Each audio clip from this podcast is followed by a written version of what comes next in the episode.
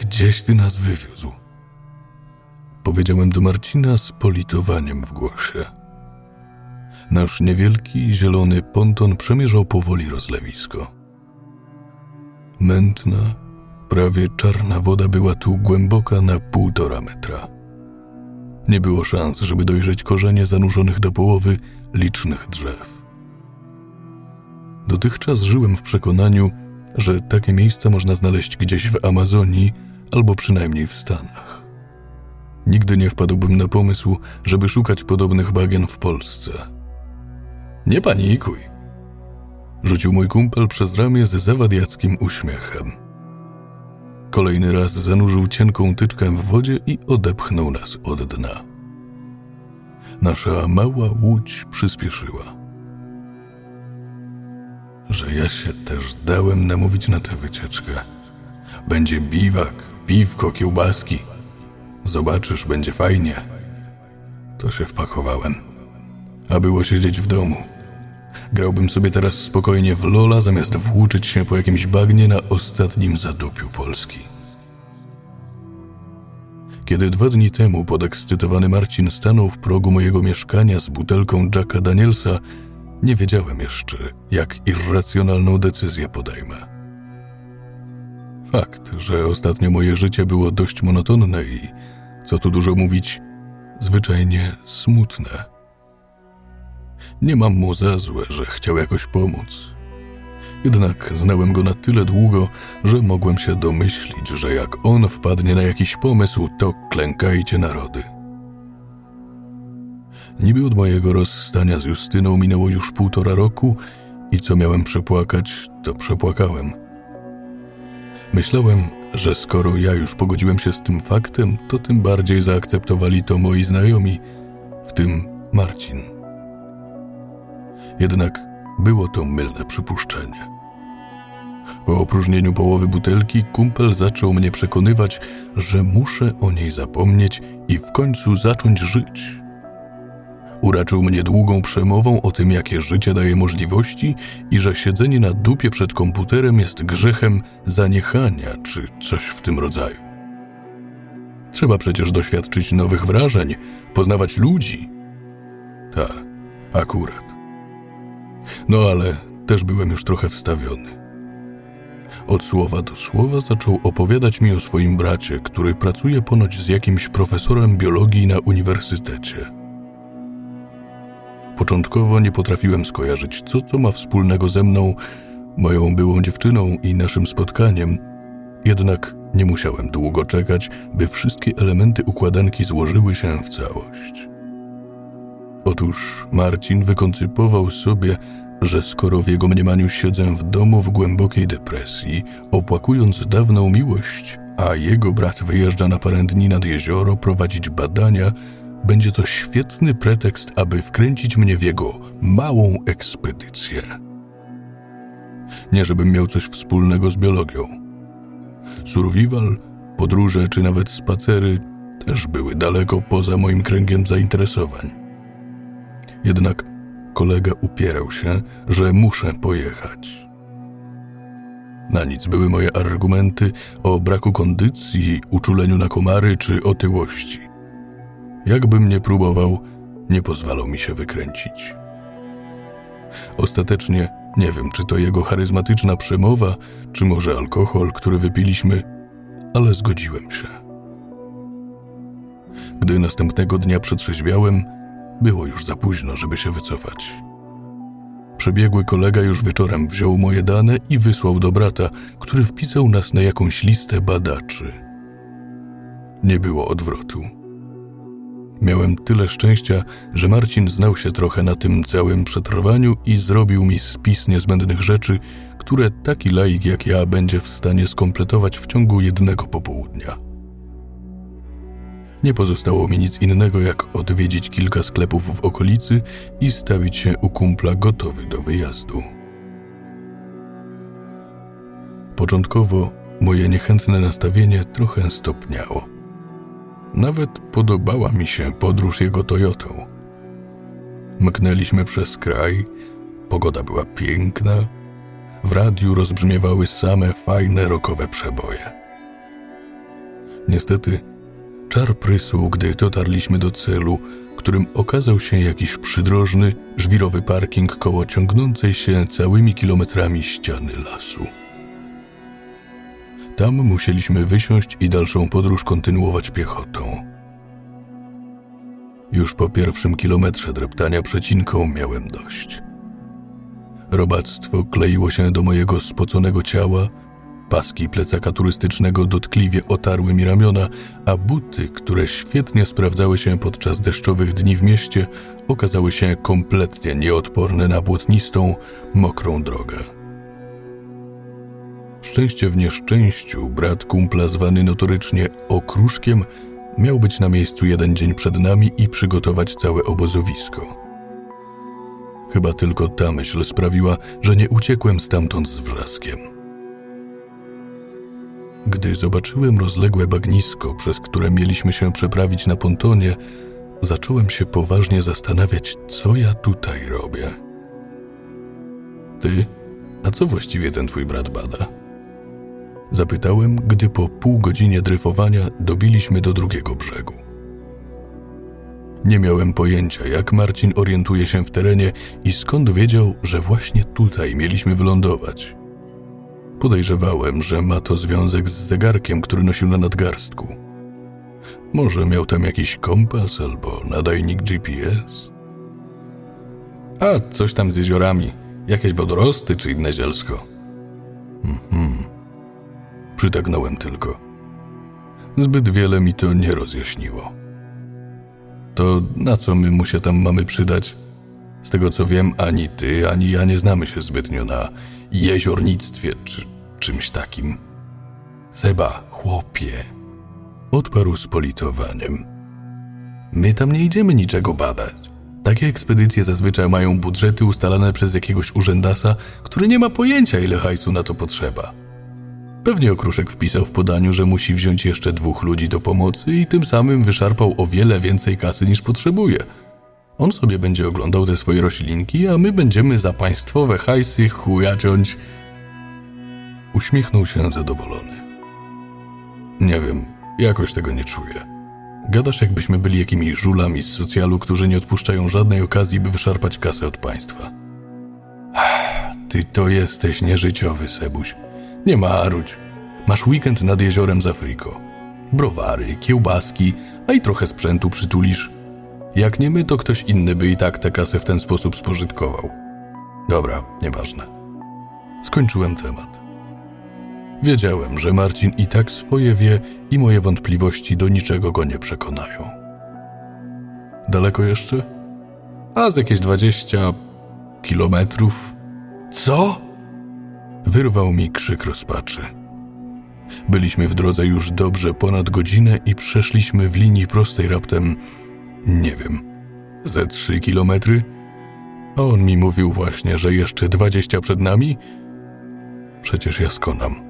Już ledwo idę. Jak nic, padnę na zawał, zanim tam dotrzemy. Zluzuj, mordo, żartowałem. Dodał po chwili i parsknął śmiechem. Ale żałuj, że nie widziałeś swojej miny. Normalnie, gdybym miał pod ręką aparat, to zostałbyś memem. Bardzo kurwa śmieszne. Skwitowałem krótko. Zaczynałem naprawdę żałować tego, jak solidnie się zapuściłem od momentu rozstania z Justyną. Wieczorne piwkowanie z chipsami przed telewizorem zbierało teraz swoje cholesterolowe żniwo.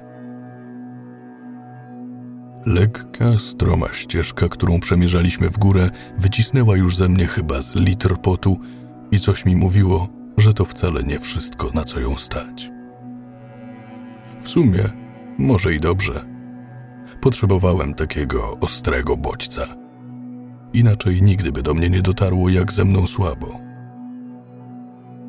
Po kolejnych 20 minutach droga się wyrównała, a las stawał się coraz rzadszy. W oddali, między pniami, widziałem już coś, co przypominało zarys ogromnego jeziora. Powietrze też się zmieniło. Było przyjemnie orzeźwiające i chłodne. W końcu dotarliśmy do celu podróży. Naszym oczom okazał się bajkowy obraz. na lewo kołyszące się szuwary, na prawo też. Przed nami zaś wyrastał w miarę równy, pokryty krótką trawą kawałek przestrzeni. Mniej więcej w centralnym jego punkcie, obłożone owalnymi kamieniami, widniało wygaszone palenisko, a zaraz obok niego mieścił się szary, jednoosobowy namiot. Jednak swoistą wisienką na torcie był pejzaż malowniczego jeziora. Ledwo widoczne po jego drugiej stronie drzewa i otwierająca się przed nami niewielka zatoczka. Wow! Powiedziałem tylko, stojąc z otwartymi ustami. Robi wrażenie, co? Rzucił Marcin, jakby dla niego takie widoki były codziennością. Wszedł do obozu nonszalancko i rzucił plecak nieopodal schronienia, które, jak się domyślałem, należało do Okruszka. Ruszyłem za nim.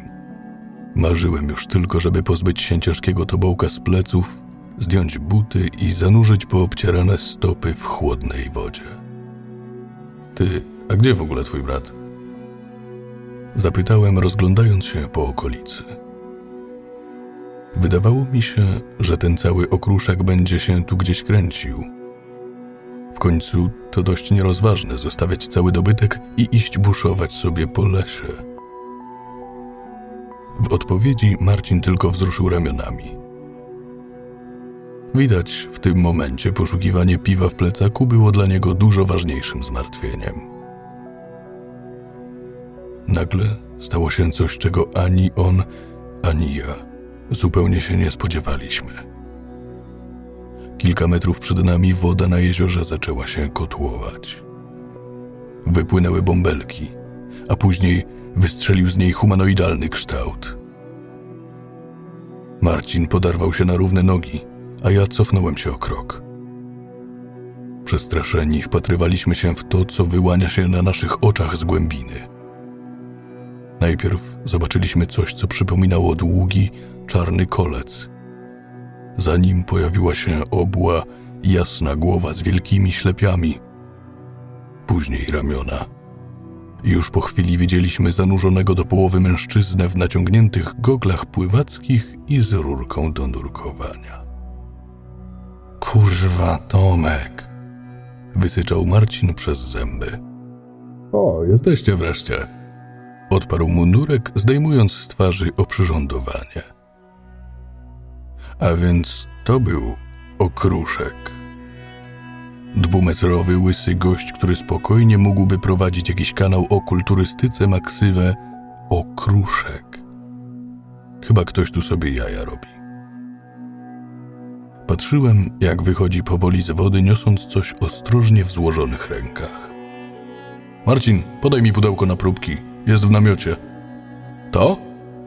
Zapytał mój kumpel, schylając się i wyjmując coś, co przypominało pojemnik używany do badania moczu. Jego brat tylko skinął głową. Gdy Marcin wręczył mu opakowanie, ten otworzył je i delikatnie wrzucił do środka zielonego glona. Później dolał do niego trochę wody z jeziora i zakorkował szczelnie. Pięknie, profesor się ucieszy, powiedział z entuzjazmem, chowając eksponat do specjalnej torby, w której miał już kilka innych próbek. Co, napędziłem wam stracha, młody? Roześmiał się, uderzając brata w ramię. No, bo wyskakujesz z wody jak jakiś jozin z bazin. Odparł mu niezadowolony Marcin, rozmasowując obite miejsce. Okruszek machnął tylko ręką i z szerokim uśmiechem podszedł do mnie, wyciągając muskularną dłoń. Cześć, ty musisz być Seba. Tomasz Wolak, ale możesz mi mówić Okruszek. Fajnie, że wpadłeś. Z jakiego jesteś wydziału? Wydziału? Zapytałem skołowany, czując, że moja ręka chyba zaraz eksploduje od silnego przywitania. No, na jakim wydziale studiujesz? Dopytywał Okruszek, zerkając to na mnie, to na brata. Wtrącił Marcin. Właśnie, bo tego... Sebastian chwilowo nie studiuje. Chwilowo? Zapytaliśmy niemal jednocześnie. Ja wcale nie studiuję. Oburzyłem się w myślach. Nie podobało mi się to, co wynika z tej konwersacji. Spodziewałem się po kumplu różnych głupich decyzji, ale tym razem to już przegiął. Jego brat był podobnego zdania. Marcin, kurwa! Wycedził przez zaciśnięte zęby Okruszek. Mówiłem ci, że ma być student! Co ja teraz do protokołu wpiszę? Z tobą tak zawsze. Oj Tomek, no weź! Próbował go udobruchać, jednak ten pozostawał mocno wkurzony. Nie oj Tomek, weź! Tylko kurwa zachowuj się jak na dorosłego chłopa przystało. Chcesz, żeby mnie z roboty wywalili? Tak się kurwa nie robi! Wkurzony podszedł do plecaka i zaczął coś z niego wyjmować. Coś tam wpiszesz, ty znasz te wszystkie uczelniane przekręty. Marcin próbował się jakoś idiotycznie wytłumaczyć. Jednak na jego brata takie głupie gadanie działało jak płachta na byka. Zastanawiałem się, czy czasem nerwy mu nie puszczą i nie przywali młodszemu. Boże, jakby mu tak walnął, to zlituj się, Panie, nie byłoby co zbierać. Musiałem coś zrobić. To ten... mam sobie iść? Zapytałem, przerywając eskalującą kłótnię pierwszymi słowami, które mi przyszły do głowy. Obaj spojrzeli na mnie zdziwieni, jakby w ogóle zapomnieli, że tu stoję. Pierwszy odezwał się starszy Wolak. Gdy zwrócił się do mnie, miałem wrażenie, że trochę się uspokoił. Nie, no co ty? Spokojnie, Sebastian, możesz zostać. Słuchaj, ja nic do ciebie nie mam. To Marcin zjebał po całości. Powiedział, sięgając w głąb torby. Rozbijcie się póki co. Ja muszę jeszcze trochę popracować. Będę za jakąś godzinę. Możecie nazbierać w tym czasie chrustu. Wyjął kamerkę GoPro i skierował się z powrotem w stronę jeziora. Milczeliśmy jeszcze przez chwilę, czekając aż odpłynie. Byłem zły na kumpla, że postawił mnie w takiej sytuacji, ale ostatecznie cieszyłem się, że nie stracił zębów. Co ty odwalasz? Zapytałem, podchodząc i popychając go lekko. No weź wyluzuj, przecież nic się nie stało.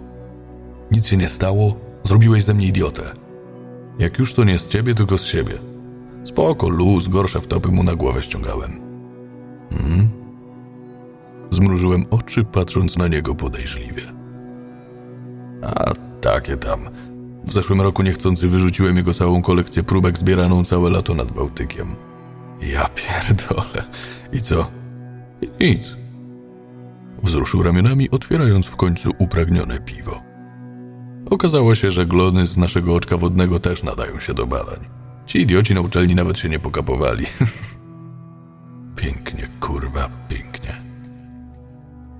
Nie miałem siły ani ochoty, żeby się kłócić. Jedyne, co chciałem teraz zrobić, to wyłożyć się na trawie i uciąć sobie drzemkę.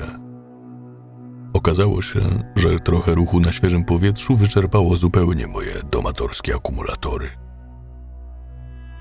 Już miałem zalec, gdy Marcin skończył pić piwo i rzucił. Dobra, my tu gadu-gadu, a namioty same się nie rozbiją. Koniec przerwy.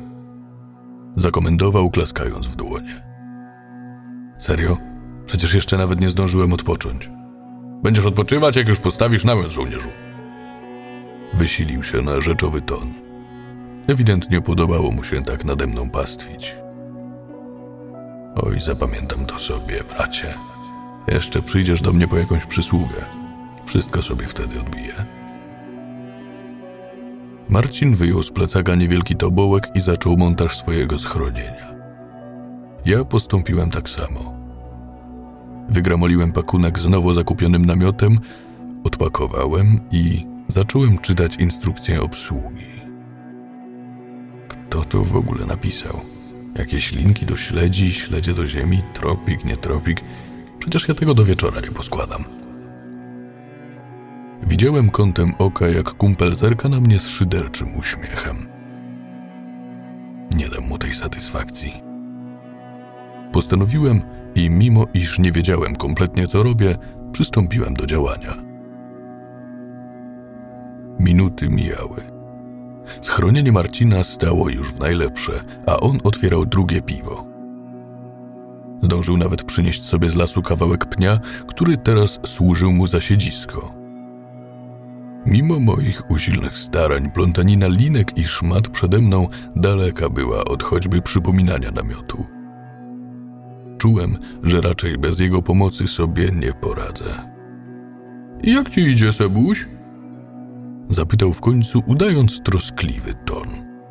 Jak widać. Syknąłem, nawet na niego nie patrząc.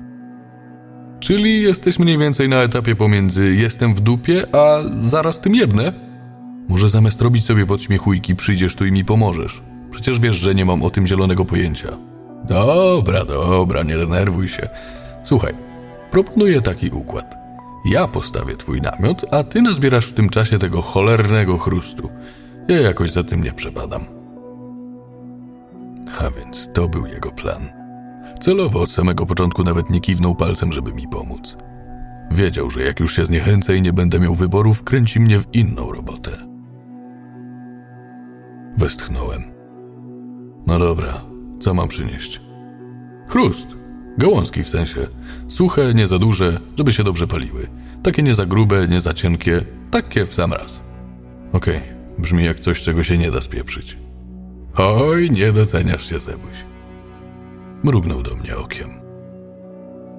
Puściłem ten komentarz mimo uszu i wstałem z ziemi.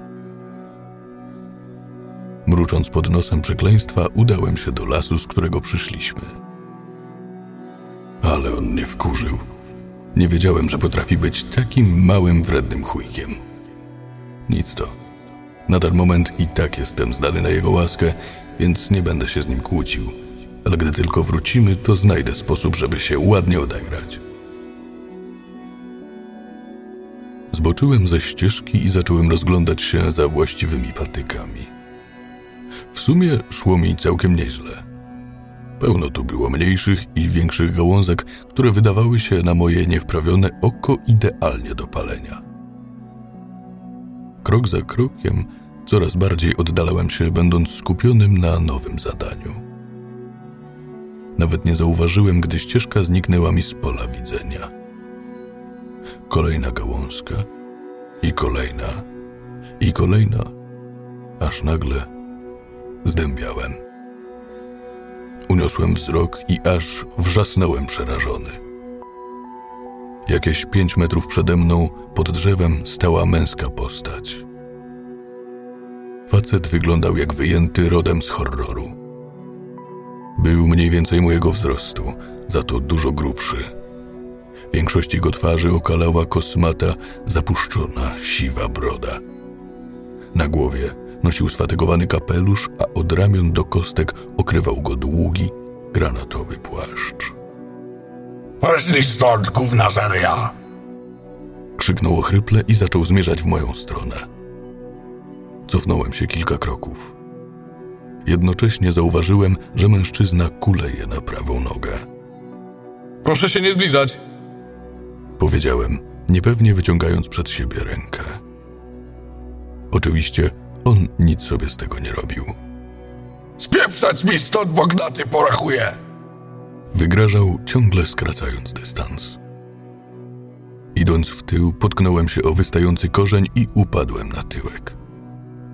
Wszystkie gałązki, które udało mi się zebrać, poszybowały w powietrze.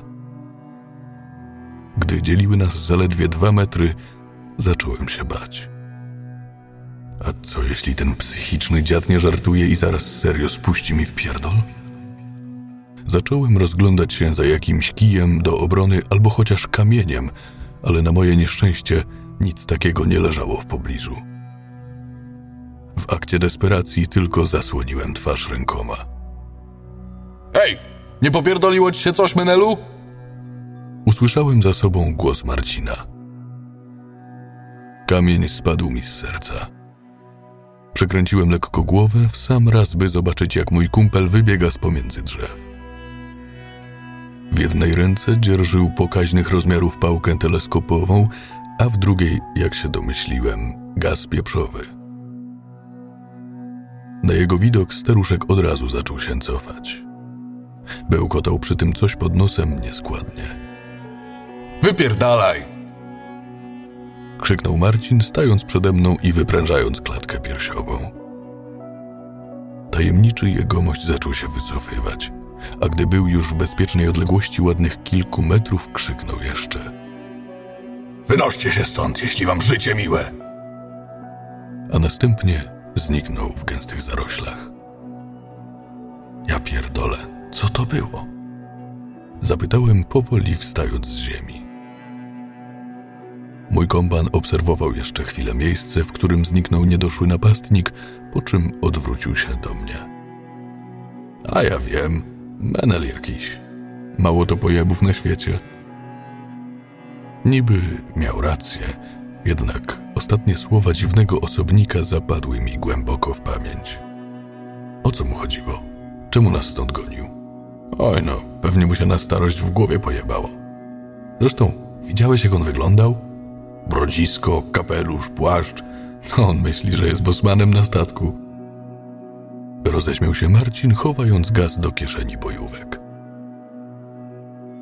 O ile przed tym wydarzeniem jeszcze miałem nadzieję, że może przekonam się do tego całego biwakowania, tak po tej akcji byłem już pewny, że nigdy więcej nie przyjadę do żadnego cholernego lasu. Z sercem na dłoni, nerwowo rozglądając się dookoła, zebraliśmy chrust od nowa i skierowaliśmy kroki do obozu. Nie miałem zamiaru się stamtąd ruszać dalej niż na 2 metry i to tylko za definitywną potrzebą. Tego dnia zaliczyłem już zdecydowanie za dużo wrażeń. Po powrocie na miejsce zauważyliśmy, że Okruszek zdążył już wrócić. Siedział właśnie na Marcinowym pieńku koło namiotu i przeglądał nagrania na małym wyświetlaczu kamerki. Stary, nie uwierzysz, co nam się przytrafiło. Zagadał do niego podekscytowany brat. Nie wiem dlaczego, ale wydawał się być całą sytuacją wyjątkowo rozentuzjazmowany.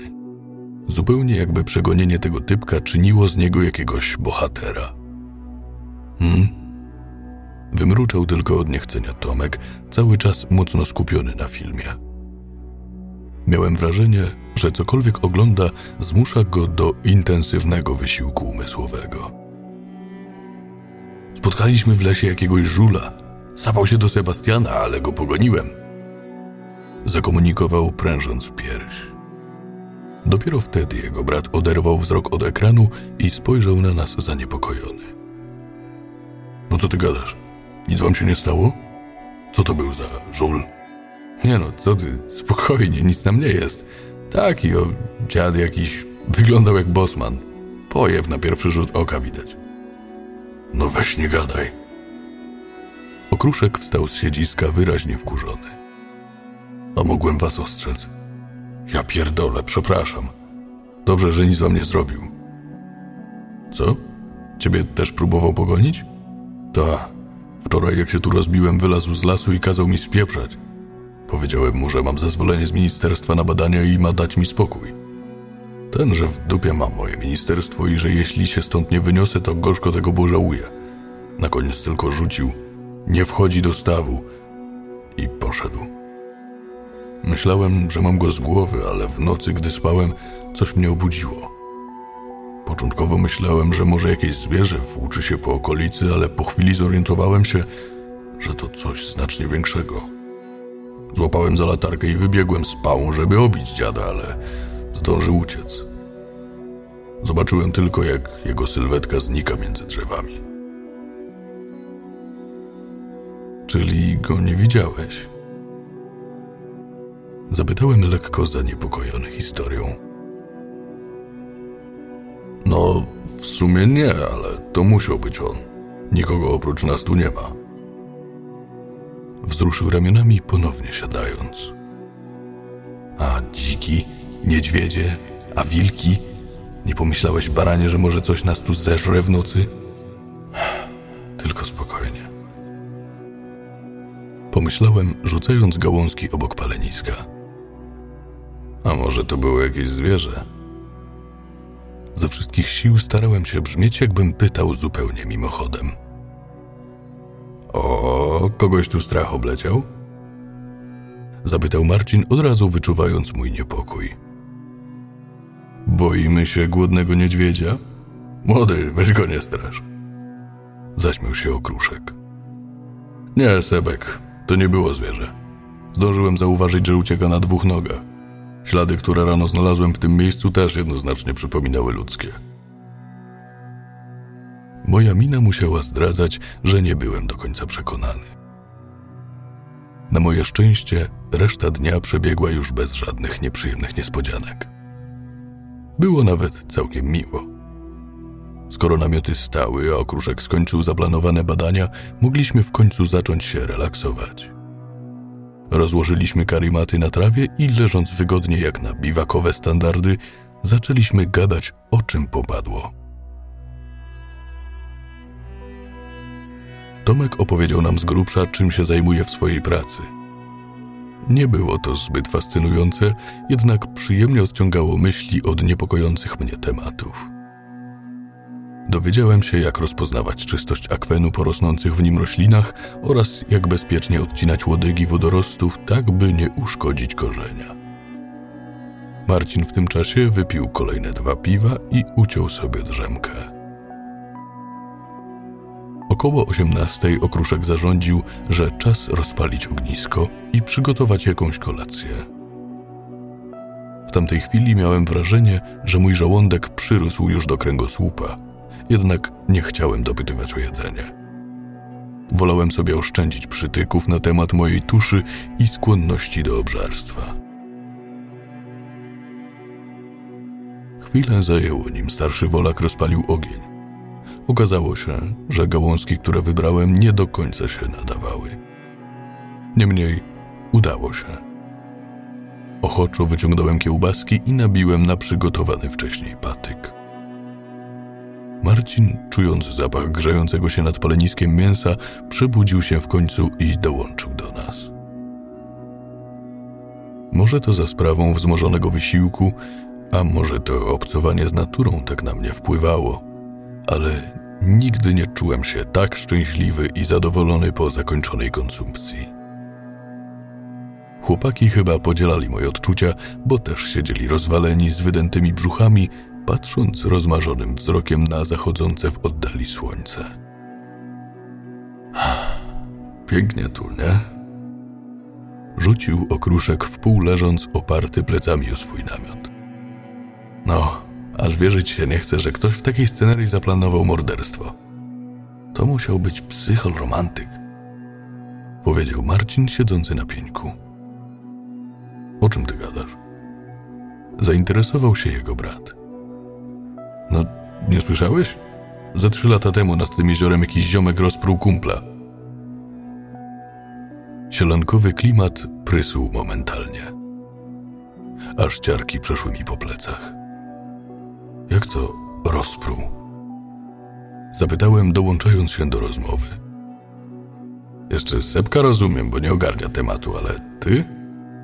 Marcin zwrócił się do brata, zupełnie mnie ignorując. Nie przyszło ci do głowy, żeby poczytać trochę o rejonie, do którego się wybierasz? Oj, przestań. Już dawno wyrosłem z zabawy w żołnierzyka. Gdybym miał za każdym razem studiować lokalne historyjki miejsca, do którego jadę na badania, to by mi życia zabrakło. Odparł Okruszek bagatelizującym tonem. No to słuchajcie. Podjął Marcin zadowolony. Zapadający powoli zmrok tworzył doskonałe tło dla mrocznej historii, którą zaczął nam opowiadać. 3 lata temu przyjechał tu na wakacje jakiś ziomek. Ponoć ze Śląska pochodził. Miał tu kumpla, Stasia, czy innego wieśka. Chłopaki srogo się spili i poszli nad jeziorko szukać.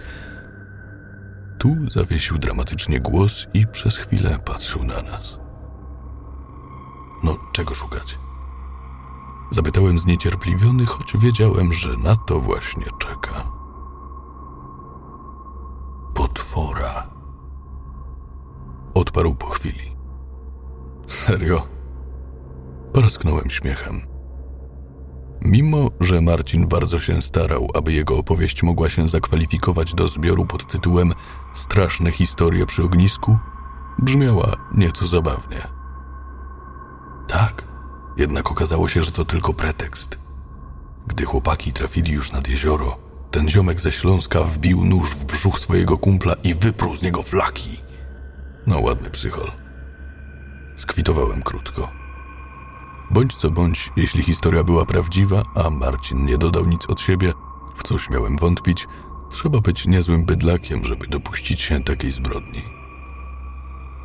Co się z nim stało? Złapali go? Tak. Jak gdyby nigdy nic, wrócił do domu i udawał, że nic nie zrobił. Policji ponoć wmawiał, że potwór z jeziora go napadł. Ostatecznie trafił do psychiatryka. Co to za potwór? Zainteresował się nagle Okruszek. Gdy spojrzałem na jego twarz, zauważyłem, że wyraz błogiego spokoju i relaksu zniknął. Zamiast niego pojawiło się zaniepokojone spojrzenie i napięte mięśnie żuchwy. Ale że co? Odparł skołowany Marcin. Wiesz coś więcej o tym potworze? W sumie niewiele. Ponoć kilka ładnych lat przed morderstwem jakiś wędkarz został zaatakowany przez tego potwora. Przynajmniej tak twierdził, jednak nikt nie wziął na poważnie jego opowieści. To pewnie jakiś lokalny pijak był. Jednak jakiś czas potem inny gość, który też tu chodził łowić ryby, zaginął. Nazywał się Antoni. Jakiś tam... nie pamiętam. W każdym razie znaleziono go kilka dni potem pływającego w jeziorze. Ponoć też... Tu Marcin zawiesił się na moment, a na twarzy widać było, jak fakty w jego głowie łączą się ze sobą. Miał wyprute flaki. A to czytałeś może, jak ten potwór wyglądał? Widział go ktoś? Dopytywał Okruszek rzeczowo. Nie, coś ty się tak zainteresował nagle. Nie wkręciłeś się za mocno? Zaniepokoił się nieco Marcin. W odpowiedzi jego brat tylko wzruszył ramionami i przeciągnął się mocno. Było to najgorsze, udawane, wymuszone przeciągnięcie, jakie widziałem. Talentu aktorskiego to on nie miał. Z panem nie bierze. Położę się. Zanim pójdziecie spać, zgaście ognisko. Nie siedźcie za długo, bo jutro z rana się zbieramy. No co ty? Oburzył się Marcin. Przecież ledwo przyjechaliśmy. Mieliśmy zostać co najmniej 2 dni. Nie wyskuj młody, powiedziałem. Zbył go brat, chowając się w namiocie. Po usłyszeniu niepokojącej historii i dziwnym zachowaniu Okruszka wątpiłem, czy w ogóle będę w stanie zasnąć. Świadomość, że po okolicy krąży jakiś przestarzały psychol przebrany za bosmana, była dostatecznym powodem, by spać z jednym okiem otwartym, a opowieść o żyjącym w jeziorze potworze tylko potęgowała chęć pozostania czujnym całą noc. Siedzieliśmy z Marcinem w ciszy jeszcze pół godziny. Gdy zaczęło się robić chłodno, a pełna tarcza księżyca stała się jedynym źródłem światła poza dosięgającym ogniskiem, zdecydowaliśmy, że też idziemy spać. Niezdarnie wgramoliłem się do namiotu i próbując wkomponować się w śpiwór, słuchałem, jak syczy zalewane przez Marcina palenisko. Raptem kilka chwil później, już jedynymi dźwiękami, które dobiegały moich uszu, było bzyczenie owadów oraz odgłosy lasu. Mimo że zamknąłem oczy najmocniej jak umiałem i z całych sił próbowałem zasnąć, długo nie zaznałem snu. Może działo się tak za sprawą niecodziennej scenerii, w której przyszło mi zasypiać. A może to niepokojące historie. Nie wiedziałem. Minęła dobra godzina, nim w końcu zacząłem odpływać. Usłyszałem głośny szelest.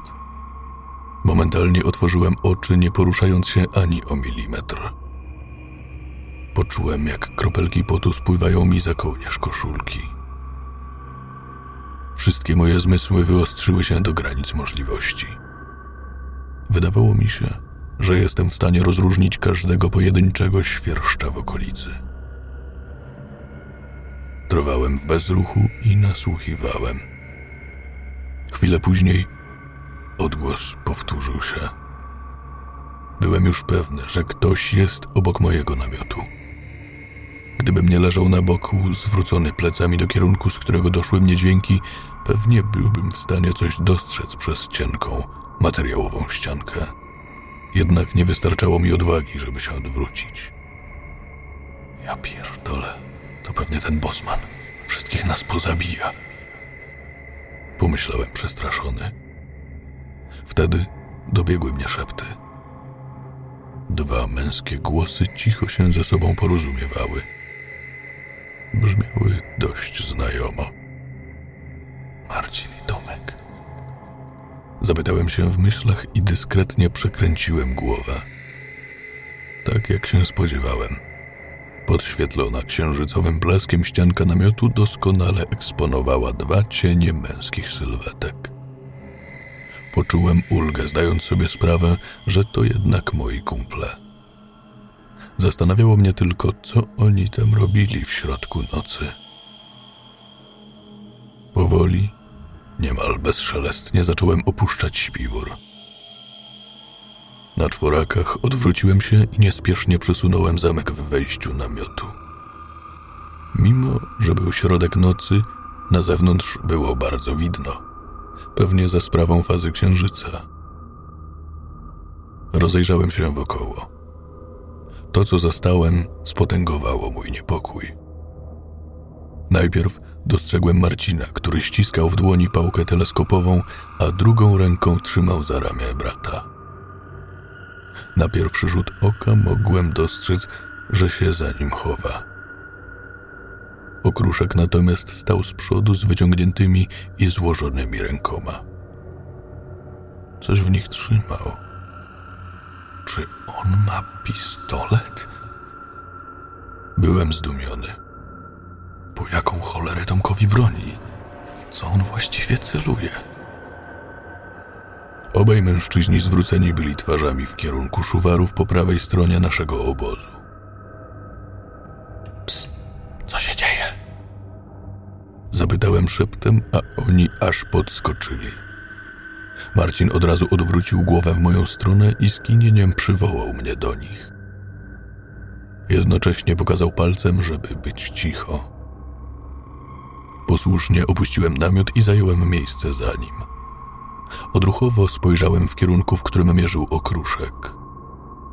Mimo, że twarz miał zaciętą, a mięśnie napięte, nie umiał pohamować delikatnego drżenia dłoni. Tam coś jest. Zakomunikował mi kumpel drżącym głosem i wskazał na szuwary. Mimo, że bardzo się starałem, nie umiałem dostrzec źródła zagrożenia. To tylko potęgowało moje przerażenie. Cokolwiek się tam czaiło, musiało być naprawdę niebezpieczne, jeśli sprawiło, że obaj Wolakowie trzęsą się ze strachu. Nagle, w ciemności, która panowała wśród gęstwiny, zauważyłem jakiś ruch. Wytężyłem wzrok i skupiłem w tym punkcie. Wtedy to dostrzegłem. Jak na komendę pomiędzy szuwarami pojawiła się para okrągłych, płaskich, świecących oczu. Były kompletnie puste. Być może to za sprawą światła, które emitowały, a może przyczyna była inna. Niemniej to, co je posiadało, nie miało żadnych źrenic czy tęczówek. Cofnąłem się o krok. O kurwa, powiedziałem, a chłopaki od razu mnie uciszyli. Okruszek uniósł broń wyżej i wycelował. Na ten widok oczy zastygły, a szuwary zakołysały się, sugerując, że cokolwiek się w nich czaiło, dało nura do wody. Spierdalamy stąd. Już! Wymruczał Tomek, nie opuszczając pistoletu. Nie trzeba było mi dwa razy powtarzać. Złapałem za plecak oparty o ścianę mojego namiotu i już miałem go zakładać, gdy starszy Wolak oburzył się. Pojebało cię? Zostaw to i uciekaj stąd! Syknął przez zęby, posyłając mi gniewne spojrzenie. Teraz to już zrobiło się naprawdę groźnie. Marcin! Zwrócił się do brata. Weź moją torbę z próbkami. W środku jest kamerka. Cokolwiek by się nie działo, ta torba musi trafić do profesora Lamańskiego. Co ty gadasz? Twarz Marcina zbladła momentalnie. Choćby nie wiem co, profesor musi ją dostać! Powtórzył dosadnie, na co jego brat tylko pokiwał głową. Weźcie latarki i idźcie. Czekajcie na mnie przy samochodzie. No chyba cię pojebało. Nie zostawię cię tu samego. Zaprotestował Marcin. Po jego głosie stwierdziłem, że jest bliski płaczu. Nie urwał Okruszek, gdy woda w zatoczce, nad którą się rozbiliśmy, zakotłowała się dziko. Uciekajcie! Krzyknął i oddał pierwszy strzał w kierunku wynurzającego się stworzenia. Na ułamek sekundy spojrzałem w stronę wody i wyłaniającej się z niej czarnej sylwetki. To, co udało mi się zapamiętać, będzie mi się śnić do końca życia. Głowa nie była wielka, za to nienaturalnie wydłużona. Świecące żółte ślepia odstawały z niej paskudnie, a niewielki otwór gębowy raził bielą licznych, małych kłów. Na skroniach niczym laury wznosiły się rzędy czegoś, co przypominało płetwy grzbietowe, a skóra tej istoty wyglądała oślizgle, jakby oblepiona mchem. Okruszek wypalił ponownie. Przerażony złapałem Marcina za rękę i pociągnąłem w stronę lasu. Biegliśmy ile sił, oświetlając sobie drogę latarkami. Co chwila gałęzie smagały nas po twarzach. Nie wiem, czy minęło kilka minut, czy kilka sekund. Usłyszeliśmy dziki krzyk Okruszka. Był przepełniony bólem. Aż mnie zmroziło. Takie krzyki słyszałem tylko w horrorach. Marcin zatrzymał się i spojrzał na mnie. Byliśmy już w połowie opadającej w dół ścieżki. Księżyc oświetlający drogę za nami działał teraz jak wielki reflektor. Patrzyliśmy obaj na skraj górki, licząc, że zaraz w blasku pojawi się cień Tomka. Wtedy padł trzeci strzał. Ja pierdolę, kurwa, co się tam dzieje? Wysapał przerażony Marcin, patrząc na ściskany w dłoniach tobołek. Widziałem, jak strach o brata miesza się w nim z poczuciem obowiązku. Marcin, torba, pamiętasz? Musimy ją zanieść. Powiedziałem, łapiąc go za rękę. On spojrzał na mnie nieprzytomnym wzrokiem. Wtedy ponad jego ramieniem dostrzegłem ludzki kształt stojący u wejścia na ścieżkę. Uff, chwała Bogu. Uradowałem się w duchu, widząc Tomka. Marcin przekręcił głowę i spojrzał w to samo miejsce. Tomek! Krzyknął z ulgą w głosie. Postać przekręciła ledwo widoczną z tej odległości głowę lekko na bok. Następnie uniosła ręce na boki. Kurwa, to nie Tomek. Pomyślałem, widząc trójpalczaste dłonie i spływające z nich krople wody, które mieniły się podświetlone blaskiem tarczy księżyca. Marcin chyba też zdał sobie z tego sprawę. Tym razem to on przejął inicjatywę. Odwrócił się natychmiast i rzucił się do ucieczki. Ja poszedłem w ślad za nim. Zbiegaliśmy w dół wąską dróżką. Nagle naszych uszu dobiegł przerażający skrzyk. Nigdy czegoś takiego nie słyszałem. Brzmiał, jakby sam diabeł manifestował nim, że wyrusza na łowy. Bałem się odwrócić. Skupiłem się na świetle latarki Marcina, który biegł przede mną. Jasny okrąg chaotycznie podskakiwał, ślizgając się to po ledwo widocznej drodze, to po pobliskich drzewach. Kurwa! Goni nas! Wysapał przyjaciel, zerkając na mnie przez moment. Nie wiem! Biegnij! Odpowiedziałem mu, wciąż nie oglądając się za siebie. Dotarliśmy na sam dół, gdzie zaczynało się rozlewisko. Gdzie jest ponton? Wykrzyczał spanikowany Marcin. Naszej dmuchanej łodzi nie było nigdzie widać. Nie mieliśmy czasu, by zastanawiać się, co się z nią stało. Chuj, przebiegniemy! Powiedziałem stanowczo, zaskoczony pewnością swojego głosu. Kolega spojrzał na mnie zdziwiony, ale nie zaprotestował. Nie czekając, aż dopadnie nas tajemnicze stworzenie, wbiegliśmy do wody. Mogliśmy się tam zaplątać w korzenie, zostać wessani w muł albo zwyczajnie utopić się ze zmęczenia. To jednak nie było dla nas teraz istotne. Chcieliśmy uciec. Rozpoczęliśmy dramatyczną przeprawę przez bagnisko. Brnęliśmy zanurzeni do połowy klatek piersiowych, co chwila trafiając nogami na grząskie dno. Latarki, które trzymaliśmy nad wodą, stanowiły nasze jedyne źródło światła. Korony drzew były tak gęste, że ledwo przepuszczały promienie księżyca.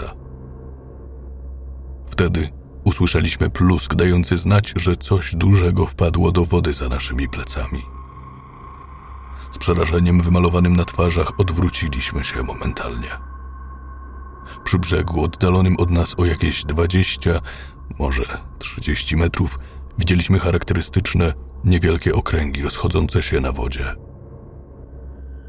Sekundę później zauważyliśmy, że coś płynie w naszym kierunku, powodując na powierzchni fale o trójkątnym kształcie. Rzuciliśmy się do kraula. Z całych sił uderzałem rękami w wodę, próbując jak najszybciej dopłynąć do oddalonego spory kawałek drugiego krańca rozlewiska. Seba! Usłyszałem za sobą zmęczony głos Marcina. Odwróciłem głowę i zobaczyłem, że mój kolega stoi w miejscu, rozpaczliwie się szamocząc, najwyraźniej próbując się z czegoś wyrwać. Widocznie noga musiała ugrząść mu w błocie albo zaplątać się w jakieś podwodne rośliny. Od razu zawróciłem i złapałem go za rękę. Seba! Torba! Powiedział, rzucając mi pakunek. Nie wiedziałem, o co mu chodzi, dopóki nie spojrzałem w jego oczy. To był wzrok osoby przerażonej do szpiku kości, którą opuściła wszelka nadzieja. To nie błoto ani rośliny nie pozwalały mu ruszyć dalej. Coś trzymało go za nogę. Marcin! Krzyknąłem, łapiąc go za dłoń. Ten ani drgnął. Nagle poczułem potężne szarpnięcie, a cała jego sylwetka zniknęła pod wodą. Łzy bezsilności napłynęły mi do oczu. Mimo że ciągnąłem najmocniej jak tylko mogłem, nie potrafiłem go wydobyć. Nagle puściło. Poczułem, jak mój kolega staje się lżejszy i udaje mi się go wyciągnąć. Złapałem jego dłoń oburącz i zadarłem do góry, chcąc jak najszybciej wydziać jego głowę nad powierzchnię wody. Najpierw wyłoniła się dłoń z charakterystycznym zegarkiem na przegubie, potem przedramię, bark i zamarłem. Trzymałem w dłoniach kończynę kolegi, brutalnie oderwaną od ciała. Byłem zbyt przerażony, żeby krzyczeć. Nie wiem, co mną wtedy kierowało. Cisnąłem nią z obrzydzeniem w bok i rzuciłem się ponownie do ucieczki. Ostatki trzeźwego umysłu kazały mi jeszcze pochwycić pływającą na powierzchni wody torbę. Nie oglądając się za siebie, brnąłem przez ciemność, nie wiedząc nawet, czy podążam w dobrym kierunku. Nawet nie wiedziałem, kiedy latarka wymsknęła mi się z rąk i opadła na dno bagna. Co chwila potykałem się, a moja głowa znikała pod wodą. Mimo to nie zwalniałem. Zbawiennym był fakt, że poziom zaczął się obniżać i sięgał mi teraz już tylko do pasa. To znaczyło, że zbliżam się do drugiego końca rozlewiska. Wtedy woda za mną eksplodowała. Zastygłem w pół kroku. Mimo że umysł rozpaczliwie próbował zmusić mnie do dalszej ucieczki, wiedziałem, że to bez sensu. Do moich nozdrzy dobiegł odór gnijącego mięsa i pleśni. Monstrum stało za mną, dysząc świszczącym tchem, który co chwila owiewał mi szyję. Łzy spływały mi po policzkach, a warga drżała. drżała. Powoli przykręciłem głowę. W wszechogarniającej ciemności zobaczyłem parę świecących, płaskich ślepi. Nim zarejestrowałem coś jeszcze, usłyszałem, jak powietrze przecina cichy świst. Twarz mnie zapiekła. Odruchowo złapałem się za nią rękoma. Poczułem pod palcami, jak skóra otwiera się, a na dłonie zaczęła cieknąć mi ciepła krew. Minął moment i zalała mnie fala bólu. Uderzenie potwora było tak mocne, że cały się odwróciłem. Mimowolnie zrobiłem krok w tył. Natrafiłem piętą na podwodny korzeń i przewróciłem się na plecy. To był już koniec. Wiedziałem, że zaraz wgryzie się we mnie, pokiereszuje i rozerwie tak jak moich przyjaciół. Nie miało znaczenia, czy będę stał, czy leżał. Bestia i tak dopełni dzieła. Świat zwolnił. Leciałem powoli, zbliżając się do tafli wody. Tysiące wspomnień przebiegło przez moją głowę, podczas gdy ja nieubłaganie spadałem w objęcia czarnej czeluści. Ból, który rozlewał się z mojej twarzy na całą głowę, stawał się z każdą chwilą coraz bardziej odległy, nieobecny. Nie miał już znaczenia w porównaniu z tym, co miało za chwilę nastąpić. Huk. Usłyszałem głośny wystrzał, nim woda zalała moje uszy. Nie wiedziałem, skąd pochodził, ale po zniekształconym pod powierzchnią bagniska bolesnym skrzeku potwora zrozumiałem, że oberwał. Moje plecy zapadły się w grząskim dnie. Chciałem się podnieść, ale mimo, że wbiłem ręce z całych sił w dno, nie byłem w stanie się od niego odbić. Znowu huk. Tym razem dźwięk był tylko basowym echem, które poniosło się wśród ciemnej toni. Iskierka nadziei zapłonęła w moim sercu.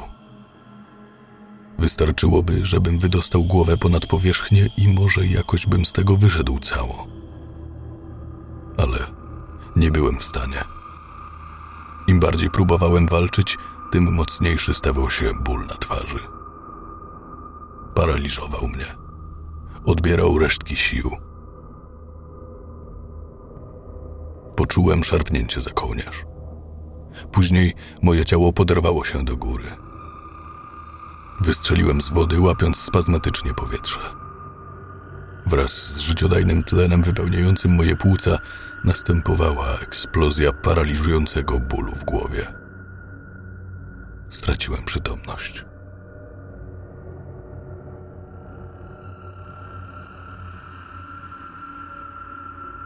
To, co działo się później, pamiętam jak przez mgłę. Otwarłem półprzytomne jedno oko. Obraz przed nim unosił się rytmicznie i opadał. Wszędzie było ciemno.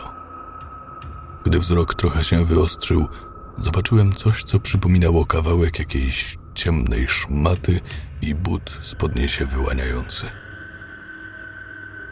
Ktoś mnie ciągnął po ziemi. Lekko przekręciłem głowę, by spojrzeć w górę. Dostrzegłem wielką, żylastą dłoń trzymającą mnie za kołnierz. Drugą rzeczą, która rzuciła mi się w oczy, była gęsta, siwa broda mężczyzny. Nim ponownie osunąłem się w ciemność, doleciał mnie jeszcze zachrypnięty, jakby znajomy głos. A mówił, żeby stąd poszli.